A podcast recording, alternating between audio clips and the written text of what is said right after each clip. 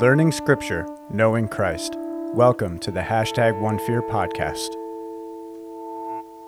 Hey everyone, welcome back to the podcast. And today it's just myself and Danielle. Hi. Hi. Uh, due to some unforeseen circumstances and uh, Raelynn having back issues because she's so old and uh, then getting sick. And we, ha- we were going to have a friend come up and join us. Um, I don't think she wanted a microphone, though. No, I think she was just going to watch. Yeah. Listen We'd end her. up giving her a microphone. Maybe that's why she didn't come. No, she was feeling under the weather as well. But we are in the upper room, and it is about eighty-five degrees up in this room right now. I, I had the window cracked a little bit, but it's just, I have it wide open now, and it's still not making a difference. But that's all right. Right? Right. Yeah. Um, and because Raylynn's not with us, the dog did not follow her up, but we do have Darcy with us, and he's down there on the floor licking himself. Which and to clarify, and, to and to clarify, Darcy is a cat, and he really wants a friend. He does. He want a friend? He does want a friend. He has many friends that live here. Nope, he wants a friend of the same species. Whatever. So. Today we're going to continue our conversation that we started last week with uh, zealousy, and we still don't know if that's an actual word. We like it. We yeah, we like it. Um, and, and I really, really, I think uh, looking into what zeal is, and the negative zeal kind of going towards the direction of a negative jealousy, I wouldn't be surprised that it, in the English language anyway, it was changed from. Uh, zeal, having a negative zeal to jealousy instead of zealousy. Yeah. Yeah. The neighbor started his motorcycle. Oh, did he? Yeah, we still have the window open, so you might hear some background noise, some birds chirping and stuff like that. I don't know. But anyway, um, so we are going to actually look at a passage in the Old Testament in the in Kings, First and Second Kings, uh, because there's a there's a point in there where. I think it's a very, very good passage to clarify even more what a positive zeal is versus a, in comparison to a negative zeal. Uh, the the example we're going to look at is a very negative zeal, and using using the word of uh, of a prophet that uh, God gave this prophet, and using that to to his advantage uh, to exact this certain zeal.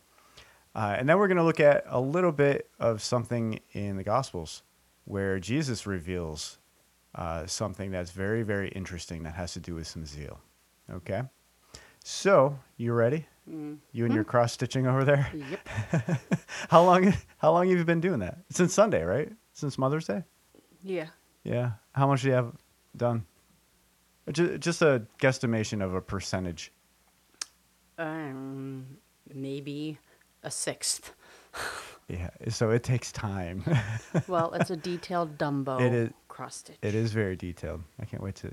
We'll we'll put if we ever get done. Well, if she ever gets done with it, I'm not doing anything with it. We'll post a picture on Instagram for you guys to see. Yes. Because it's very nice. It is very nice. All right. So without further ado, here here we go. go.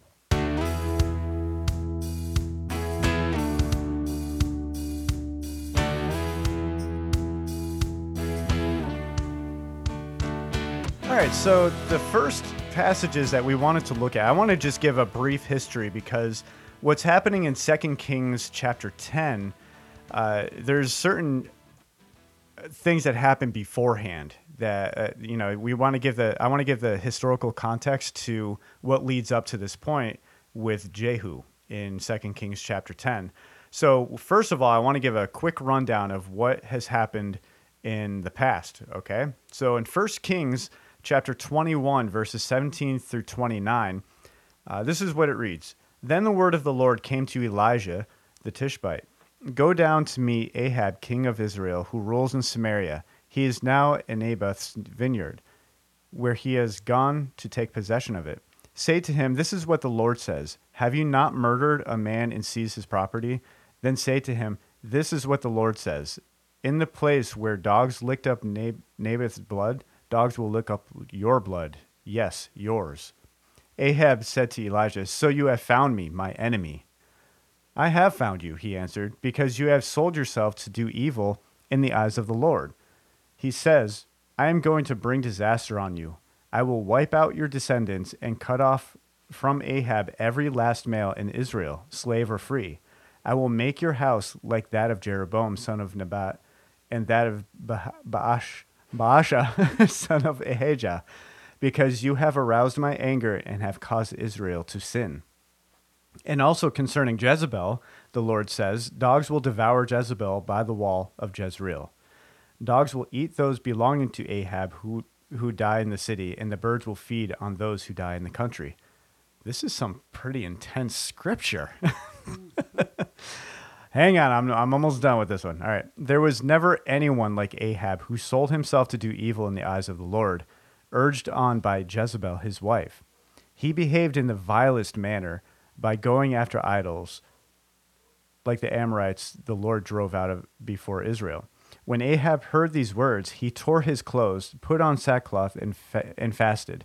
He lay in sackcloth and went around meekly. Then the word of the Lord came to Elijah the Tishbite. Have you noticed how Ahab has humbled himself before me? Because he has humbled himself, I will not bring this disaster in his day, but I will bring it on his house in the days of his son. All right, so that's First Kings twenty-one, seventeen through twenty-nine. So these very vile people. I mean, if anybody names their children their children Jezebel, it's such a pretty name, but it's just been completely marred because of this woman. It's just Isn't a bad like a name. Cursed name. Yeah, it's like I, does anybody know a Jezebel? I just emails. Let us know. I'm somebody curious. Somebody actually named Jezebel, not somebody who is a Jezebel. Yeah, like just to clarify. Yeah, it, this is Jezebel was like the pre-Karen. Except a lot more violent. Yes. Yeah. Um, or maybe that's taking it too far. But we like to do that a lot. Uh, it, sometimes, yeah. But uh, it, but it's interesting because he humbled himself. He must have been like he really must have got it. It like he realized, wow, this is this is horrible, and God is so much more powerful than me. And he humbled himself to the point that the Lord said, "I'm not going to do this to you right now. It's actually going to happen to the uh, to your house in the days of his son." Now, as far as a, a son in Old Testament, uh, usually when you say a son, it's either a literal son or a descendant of this person. So uh, some time goes by, and Second Kings chapter nine, verses one through ten come up. The prophet Elisha, all right, so that was Elijah that gave that prophecy. Now we're... Uh, to his his student become prophet, uh, Elisha, and he's uh, the prophet. Wow, uh, the prophet Elisha summoned a man from the company of the prophets and said to him, "Tuck your cloak into your belt. Take this flask of olive oil with you and go to Ramath-Gilead." And uh, I'm in Second Kings chapter nine. I forget if I said that or not. Verses one through ten. Uh, verse two: When you get there, look for Jehu, son of Jehoshaphat, the son of Nim- Nimshi. Go to him, get him away from his companions, and take him into an inner room.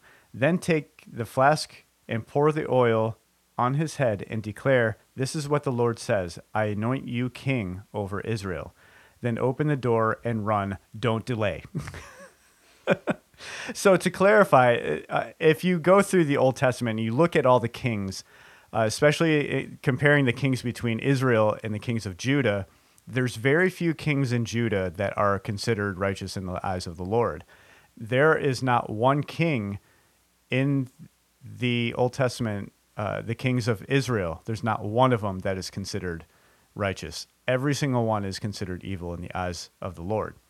So it kind of just makes sense that when Elisha tells this prophet to go pour oil and say, "Hey, you're gonna you're gonna be the next king," anointed, anointing him to be the king, to run after doing that. Like, it makes a lot of sense because there's so much uh, national turmoil going on right now. There's civil wars. There's other nations trying to invade, invade, and Israel themselves are trying to get themselves pulled together while trying to fight these armies and also trying to invade under other lands and, you know, bickering back and forth between Judah as well. um, it, it, things are just not going that well. So, of course, this prophet is going to run as soon as he does that. All right.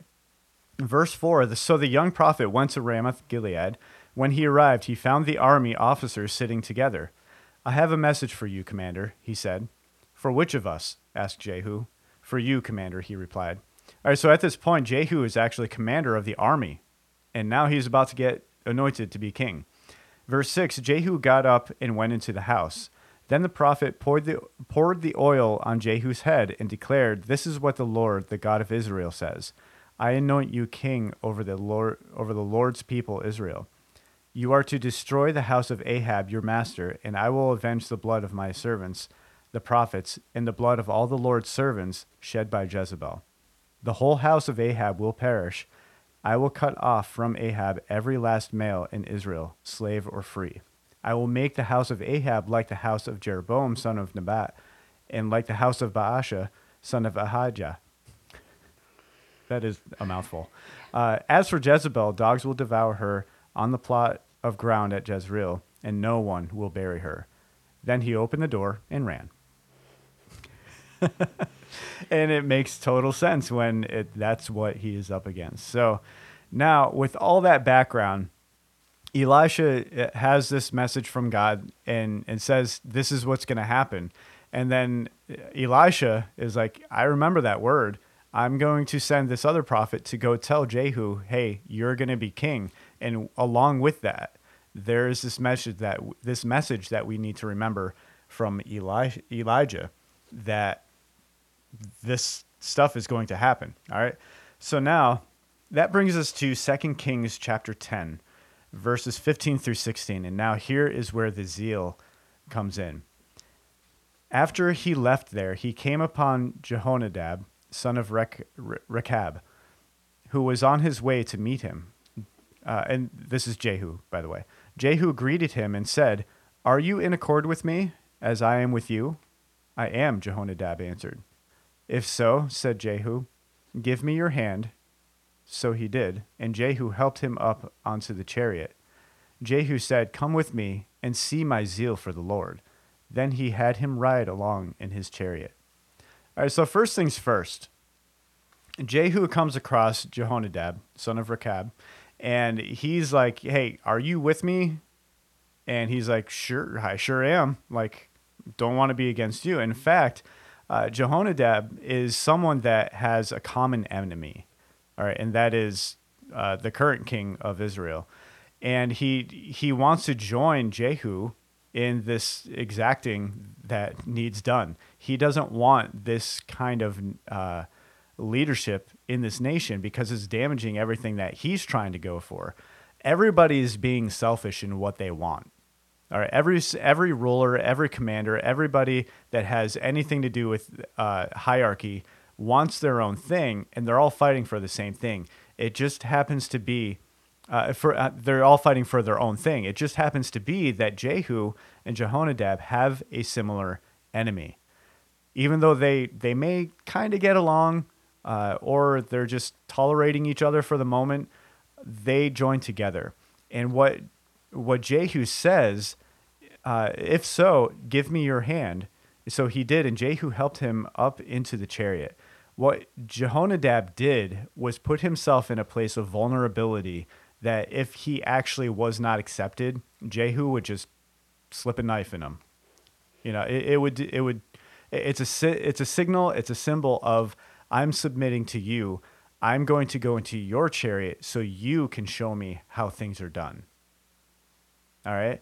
So this is what Jehu says. He greets him, uh, he, after greeting him and bringing him up into the chariot, Jehu says in verse sixteen, come with me and see my zeal for the Lord.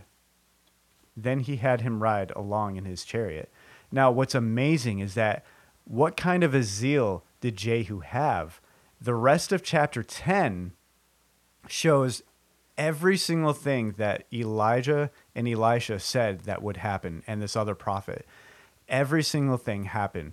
His entire, this entire family of this king of Israel was completely annihilated. And not only that, he goes to these prophets of Baal and he completely annihilates them. He goes into the city and completely kills them. He does all of this stuff to get rid of anybody that's in this line of this king. And everything that was supposed to happen with Jezebel too happens. She gets eaten by dogs and she's never buried. People just trample over her. It's pretty gruesome, epic too, but it's pretty gruesome. Um, so everything that he did, he's saying, or was about to do anyway, is saying, this is my zeal. This is the kind of zeal that I have for the Lord. Now, what we have to understand is that just because God said that this was going to happen doesn't mean that he was actually zealous for what the Lord wanted him to do. All right, there's a big, big difference. I don't think the Lord wants us to just kill anybody and everybody.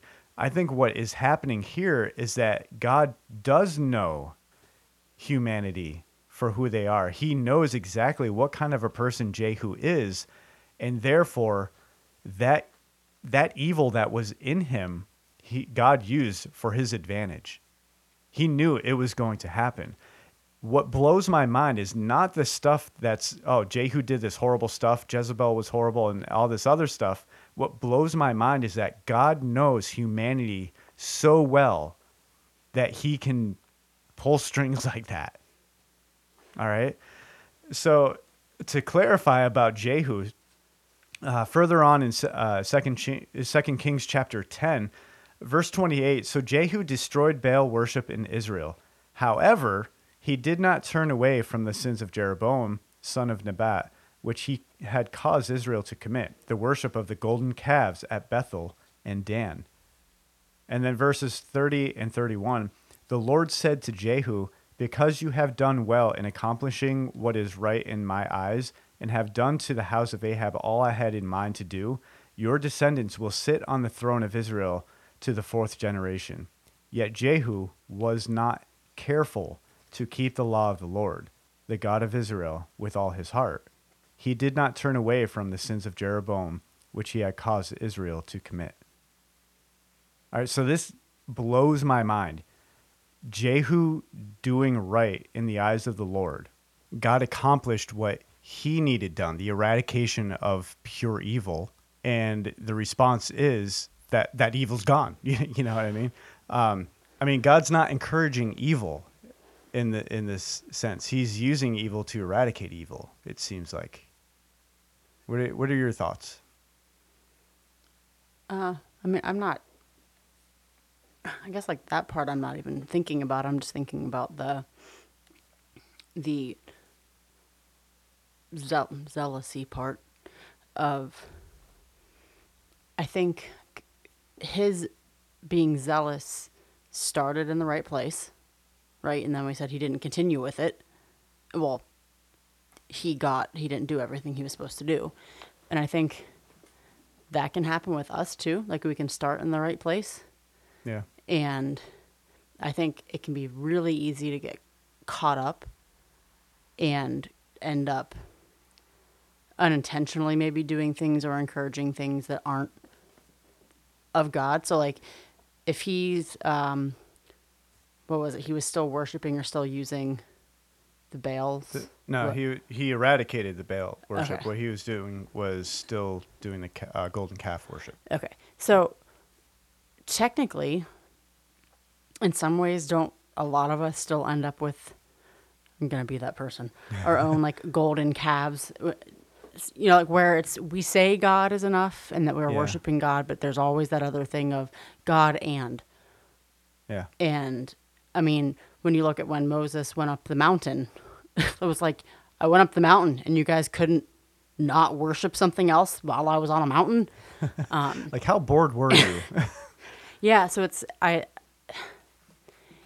it's almost like that comfort thing that you hold on to because they can't, they don't see God in the way that, like we can say, we can look around, we can see how God works, but like he doesn't have a face to them. Yeah. So it's almost like this comfort, your kid who wants a blankie or a certain stuffed animal at night. It's a tangible something. And I think that we can learn from that is that if we don't keep our heart and our mind set on where we start out with our zeal and keep it in the Word and on God, it can. You could say, well, this was my dream. This is what God told me to do. But five years down the road, you might need to look and say, did I keep on track with where my zeal was five years ago? Yeah. And it, what's interesting, it, what's absent from the scripture is that God never put any more into Jehu than that. You know what I mean? Like he, he wasn't like, yeah, okay, up to the fourth generation that like there's a wall there that was hit. Like what happened?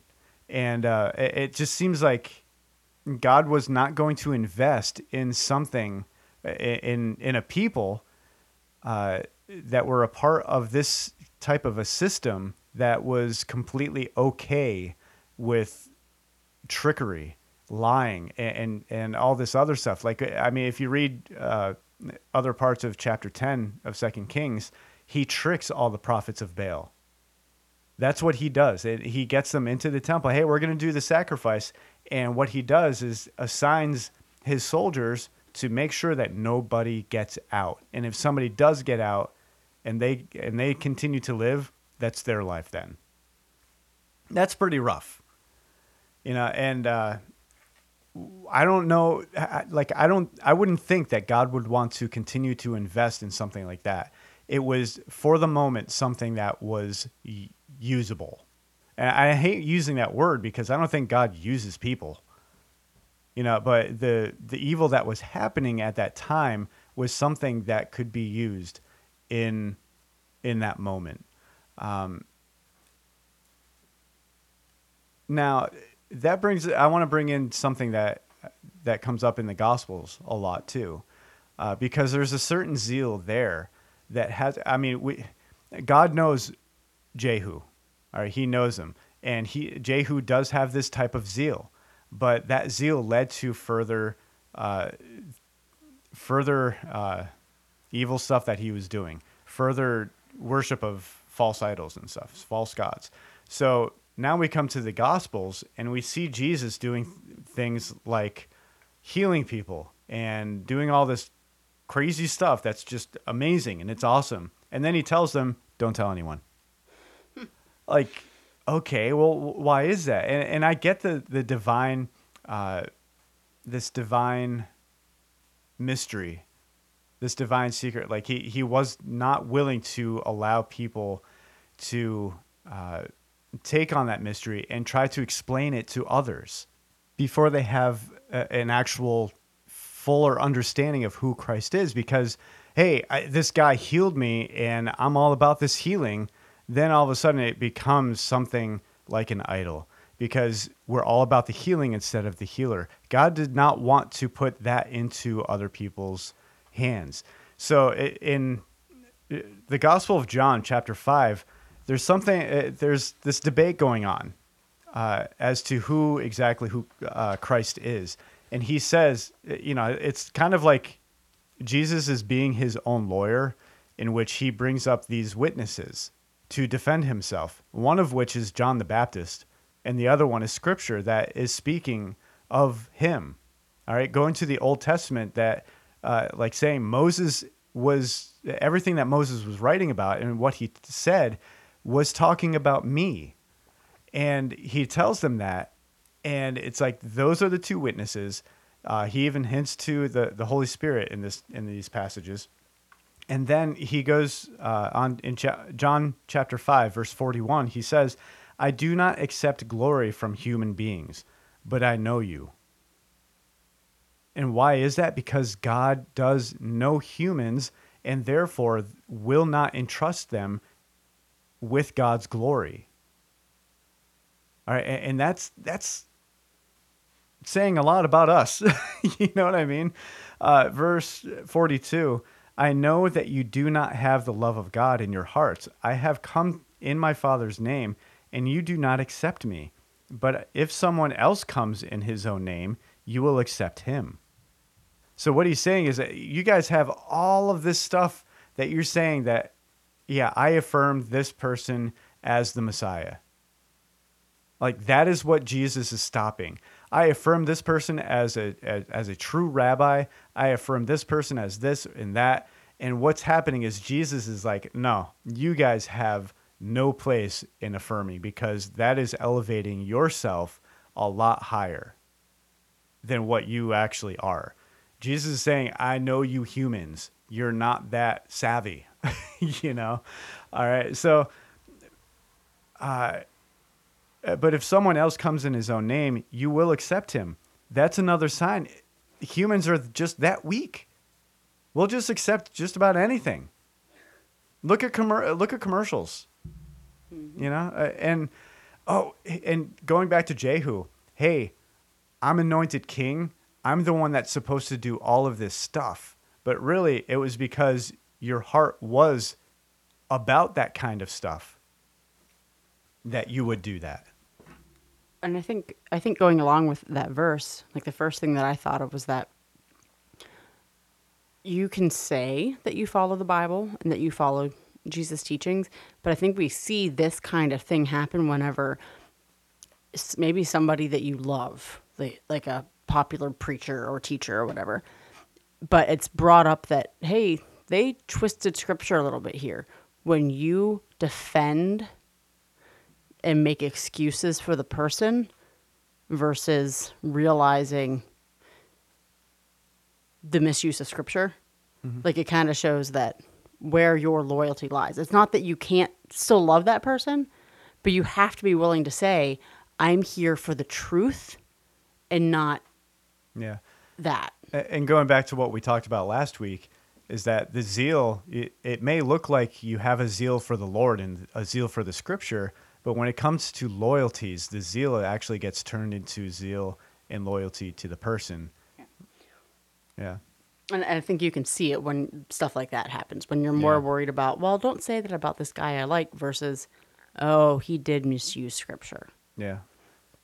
And I'll be honest, I listen to different podcasts and different sermons, and I don't agree about everything. Um, and I would rather listen to that, though, to get myself thinking. Yeah. Because I because of the zeal I have for Scripture and for God, I want to be able to think better and and know Scripture better and see what's what's coming up against it. Yeah, I mean, if you're able to do like a spit and chew, then there's other people that I'm just, it, maybe this sounds mean, but it's a waste of my time. Yeah. Like, especially when it comes to, um, uh, what's the word? Heresy? No. Um, the the pomp and, and rhetoric. That's mm. the word I was looking for. Sorry. Um, when it comes to the rhetoric, like they, they have those subtle quips and the, the nice sayings. Yeah. And not only that, oh my goodness, the, those tight jeans are just really nice. And he has a smile, or she has yeah. a smile. You know, it's like, uh, what does that all have to do with the truth yeah. of God? I think though, if you are not truly in scripture, um, and I, I let me think of how to say this. So you don't have to always be super intentionally studying it in like a academic way, but like if you don't have time on a day to do that, read the Bible, whatever, but you can't just read some verses and then listen to people who are maybe consistently throughout different sermons p- preaching things that aren't right and expect to be able to know that. Yeah. Yep. So if you're listening to it in a way to, to grow you and challenge you and take it to scripture and say, no, that's, you know, that's not right, or this is right, that's when you're going to get sucked in and you're going to get led, led astray. I mean, the Bible talks about even believers being led astray by false doctrines. Yeah. But we don't preach about that, and we don't point those things out that much, not in, not in church. Which, but, which, by the way, uh, we've had a couple responses to the Song of Songs thing. And uh, that's still out there. Uh, give us give us your thoughts and, and uh, how much you've listened to uh, sermons or whatever from from your church, uh, or, or maybe not specifically your church, but Where uh, have you heard? Where have you heard things about Song of Songs? Or Song of Solomon, whatever you want to call it. Don's going to be super specific I'm and want you to call specific. It Song of Songs. I will. We'll get there next time. All right. Um, so John chapter five, that was John chapter five. And uh, the last verse I want to bring up is verse forty-four there. How can you believe since you accept glory from one another, but do not seek the glory that comes from the only God? All right, why don't you seek the glory of God? And now, it, I, I'm going to, I hate playing, I hate devil's advocate, but I kind of want to play it right now. Do it. Um, verse forty-four, how can you believe since you accept glory from one another? All right, so they're accepting glory from one another, which means people are giving it to others, but do not seek the glory that comes from the only God.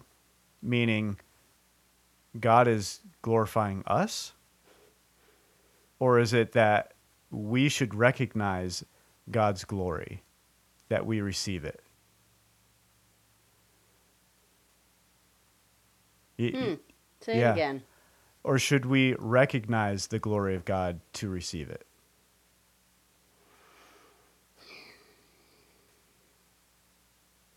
I don't because... like this. Yeah, he, hey, you said to do it. I didn't say I was going to answer. um,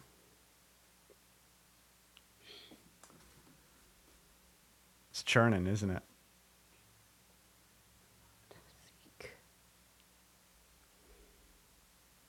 Huh. Huh. That's interesting. So to help out, the, the word glory is doxa, where we get uh, like a doxology, a, okay. a, a hymn of, pr- of praise and worship. Um, so this this glory, that's something to be zealously seeking after, because God God does want to give of Himself to to others. What He's not going to do is entrust Himself. I mean, we're we're entrusted with the Great Commission. All right, we're, we're, we should be telling people about Christ. And the the point the point that I'm getting at is that when we do the Great Commission, when we tell about God, when we tell about Jesus, we're not literally entrusting, uh, like taking responsibility of God and thrusting it on people. What's happening is, hey, I'm informing you of the truth, and I'm letting you know who God is. Seek after Him, because He's willing to give Himself for you. So ponder that. Yes. Yeah. We'll just leave that right there and see what happens. Yeah. Um, and, and think think about how Jehu is like, hey, come and see the zeal that I have for the Lord. We need to be sure about what our zeal actually is when it comes to wanting to display it for others.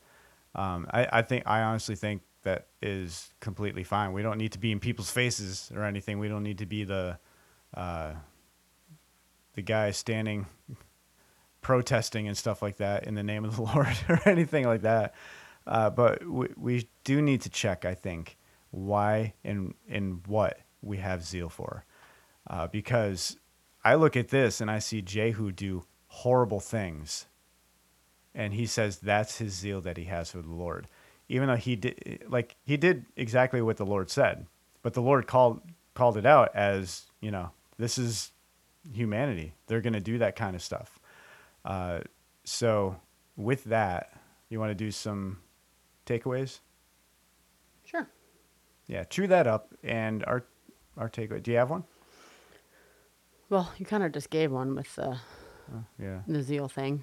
Um, Yeah, just make sure your your zeal is coming from and continues in the right uh, path. Um,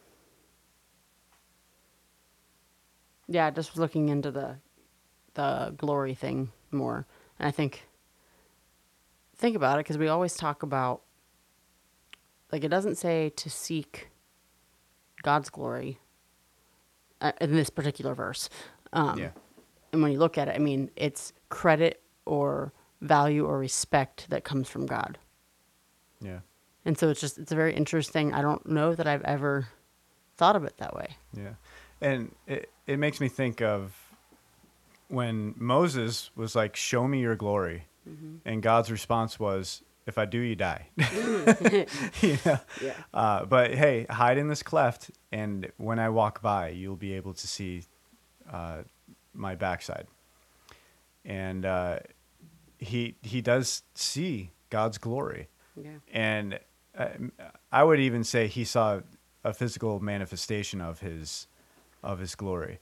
As for us, I think the the glory that we might see is God's interaction in our life.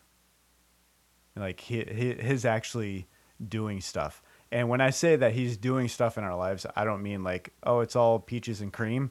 I mean like, hey, the glory of God cannot be in the same spot. It cannot be in the same area of certain evils, all evils, I should say. Um, I'm not saying that everyone is pure evil. I'm not saying that. Uh, but what it, what it comes down to is, what is our willingness to die to self every single day, pick up our cl- our cross and die to self, so that we can stand before the Lord and and say and just act, you know what, in the current in the yeah. present in our in the present state that we're in right now, that we can go before the Lord and Him not say, I know you humans, and I'm not going to entrust myself to you. But instead, that when we go before Him and we pray and we, we seek His glory and we, and you know, whatever it might be, and we go to Him, He responds with, I'm not going to entrust you, but I'm definitely going to go walking with you. Actually, no, let me reverse that. I'm going to invite you to walk with me. So I was just thinking, here's my other maybe challenge. Um, as I read over verse forty, forty-three, that I've come in my Father's name and you do not accept me, but if someone else comes in his own name, you'll accept him.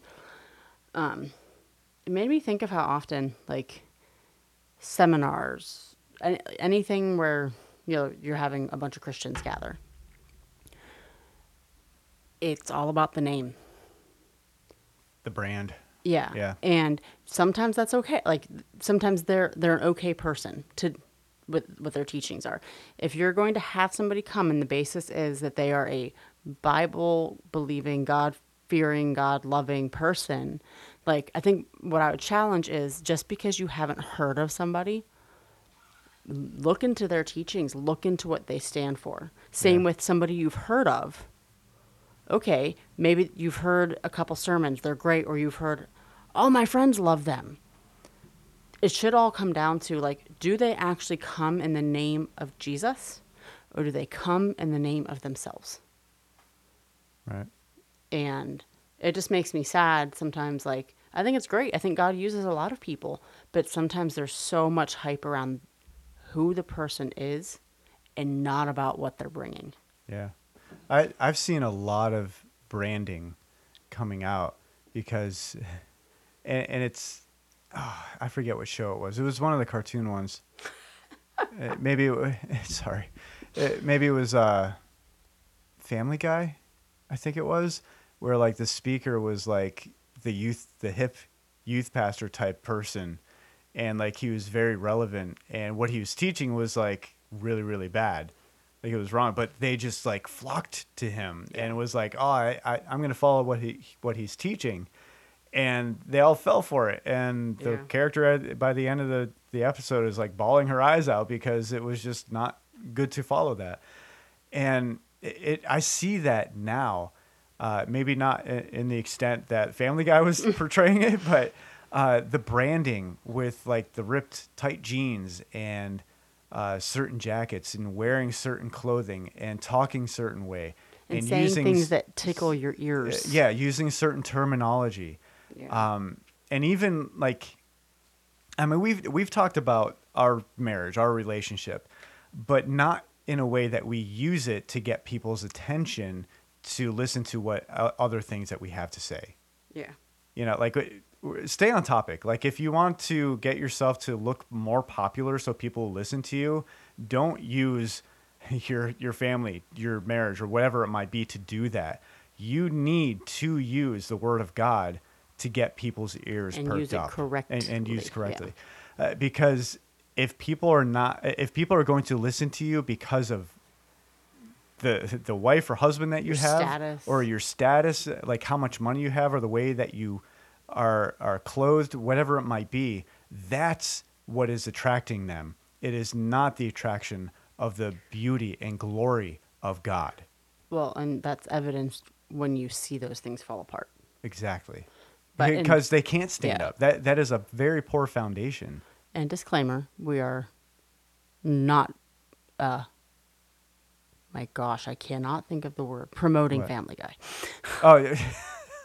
We don't I watch honestly, it. Honestly, I think I've seen two episodes, maybe three. I, like, I don't even remember. Like not even really intentionally. Yeah. Um, Just say. Yeah, I think I think one of them I was in a waiting room. And what is it? It's on Fox or something, yeah. and that was on? Yeah. We try to be... be pretty intentional too about like what we yeah will portray, what we stand behind. So I just wanted to kind of put the, just we're not saying go out and watch it, it's a great show. No, I mean it, it all, but when you were talking it made me think about oh I don't know if I can say it um in Spider-Man. Oh, you you don't want to ruin it. I don't yeah, uh, yeah. I mean wait, at this point I think most people who are fans most fans probably yeah but wait, in the newest one? Yeah, the in, whole, like, what, the... you come in as a hip youth pastor or something? Oh, yeah. Yeah. Yeah. That was great. Yeah, so, I don't know, just make sure your zeal's behind the right thing. You know, yeah. Be zealous for God, absolutely. Be zealous for studying his word, for listening, but make sure it's zeal for the truth and not zeal for... Yeah. What sounds good. And, and, and don't fall in that pit. I think this is my takeaway. Don't fall into that pit where just because you have a zeal, that it means that it's that it's the righteous thing to do. Yeah. Because remember, Jehu still did evil and said that it was uh, zeal for the Lord. Uh, the Lord said, "Yeah, you did. You did right. You did. Ex- you did exactly what I said." Uh, but that was because God knows humans. Knowing that they would do stuff like that. And this is a long sorry. Takeaway. Well, as more things come to me as I'm just yeah, sitting yeah. over here cross stitching. Um, zeal sometimes sounds like a real hyped up word, at least to me, like when I hear it.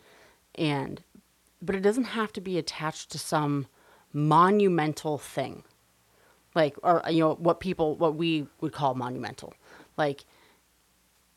You know, when people life-altering things. Well, like when people yeah. talk about like, you're a David, you're a Daniel, you're no, you're you. You can learn from those stories, but like, have a zeal for serving God wherever you are. So, according to who you are. Yeah. Too. So like, yeah. I mean, you and I had this conversation as I melted down last night, and I, and I was talking to a friend about it too. That just, um, the. Sometimes, like, I, I want to be a stay-at-home mom, and I mostly am, but it's hard sometimes to have the zeal that I know I have in a society that no longer values somebody just being a stay-at-home mom. And so I need to be a real, like, to realize I need to have that zeal to serve God in the place he put me, which is primarily mom. And that it's okay. I don't need to chase all, I don't need to be zealous for all these, you know, other things if this is where God has me. And I can totally bring glory to him whenever I'm zealous in the right way. I don't know if that's like the right, but like yeah. sometimes we're looking for those mountaintop yeah. experiences. I think now that you say that, I really feel like zeal could be fragile because we can be very easily influenced by everything else, like what you're saying, like the world might say, that's you need not to go the norm. Chase this. Okay, yeah. okay, I'll do that. that. It, that's not the norm. So, yeah. um, zeal can change real quick. Yeah, and we may not even know it. Uh, so going back to what I said earlier, check what your zeal yeah. is going towards. And it can be the flip side of that too, where your zeal could be on the right thing, but it can be shattered so quickly when somebody tells you that it's not good enough. Yeah. You know what I mean? So like, say I am zealous for being a yeah, stay-at-home I th- mom. I think we talked about that a little while ago. Uh, and we brought, I brought up that uh, just because somebody's it does good and you're not doing the same thing doesn't mean like you're doing horrible. Yeah. Like, it, hey, you should be doing the same thing that I'm doing. Be a part of my organization or uh, the kind of stuff yeah. that I do. That doesn't mean you should, though. Yeah. You know? Yeah, so. But. Those are my. Yeah, good, good conversation. It's what we do. That's how we do, yeah. Um, and Raelynn, we miss you if you're going to listen to this one. I don't know if she ever listens to them. I mean, I don't think that's only because yeah. I don't I don't like want to hear voice. My own voice. Yeah, whatever. I love you. So, and uh, right. and our friend Roz that was going to come. Feel better. Feel better. By the time Even you listen to this, you should time. Be. yeah. So, t- this is Friday night we're recording instead of Monday. Uh, but you, you better be better in the next couple days. All right. Threat. And closing remarks. Website one fear dot net and find us on social media, Facebook and Instagram. Is that it? Mm. Oh yeah, and tell us what your your thoughts about Song of Songs, because we're going to be recording that one pretty soon. All right, and thank you for listening, and per the usual, live, live such, such good lives, lives.